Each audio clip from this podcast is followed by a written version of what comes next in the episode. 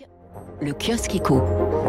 Le marché de l'immobilier poursuit son ascension. C'est la une du Figaro ce matin. Les Français profitent toujours de la faiblesse des taux d'intérêt pour miser sur la pierre. Le nombre de transactions ne cesse de grimper, poussant les prix à la hausse, notamment dans les villes de province. Le journal L'Opinion revient sur la taxonomie, cette classification européenne des énergies qui donne, dit le journal, une victoire au nucléaire français. Les dix menaces qui planent sur les marchés mondiaux, c'est la une des échos. Après une année marquée par de fortes hausses, les risques se sont accumulés sur les marchés actions. Excellent sujet. On y reviendra d'ailleurs euh, avec mon invité à 7h15, Wilfried Galland de Montpensier Finance. Face aux nouvelles restrictions, il y a les aides de l'État. On y revient dans un instant dans le journal de l'économie. Et il y a la confiance affichée par Bruno Le Maire.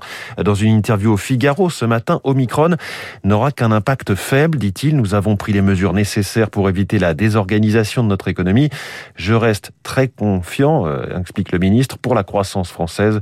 Il maintient euh, son objectif de 4% de croissance pour 2022. Alors parmi toute la pédagogie que tentent de faire euh, les grands noms de la médecine ces derniers jours, un point parmi d'autres. C'est important ce que dit Alain Fischer, président du Conseil d'orientation de la stratégie vaccinale autrement dit Monsieur Vaccin. Il est interrogé sur euh, Israël qui lance la quatrième dose. N'y a-t-il pas un risque si on cumule les vaccinations? Voici sa réponse. Sur le plan médical, il n'y a aucun risque de tolérance à vacciner tous les trois ou quatre mois. Le vrai risque, c'est la lassitude des Français et l'acceptation sociale. Voilà donc ce que dit euh, Monsieur Vaccin ce matin euh, dans les échos. Dans le Parisien, pourquoi la galette des rois coûte plus cher cette année?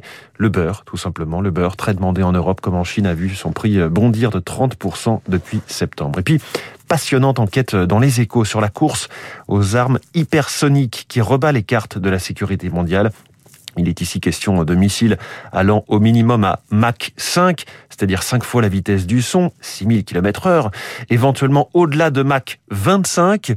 Mais en plus, euh, ces missiles ont une trajectoire imprévisible par l'ennemi. Washington a récemment parlé d'un moment Spoutnik pour décrire l'avance prise, en l'occurrence, par la Chine. On referme ce kiosque éco, il est 6h30.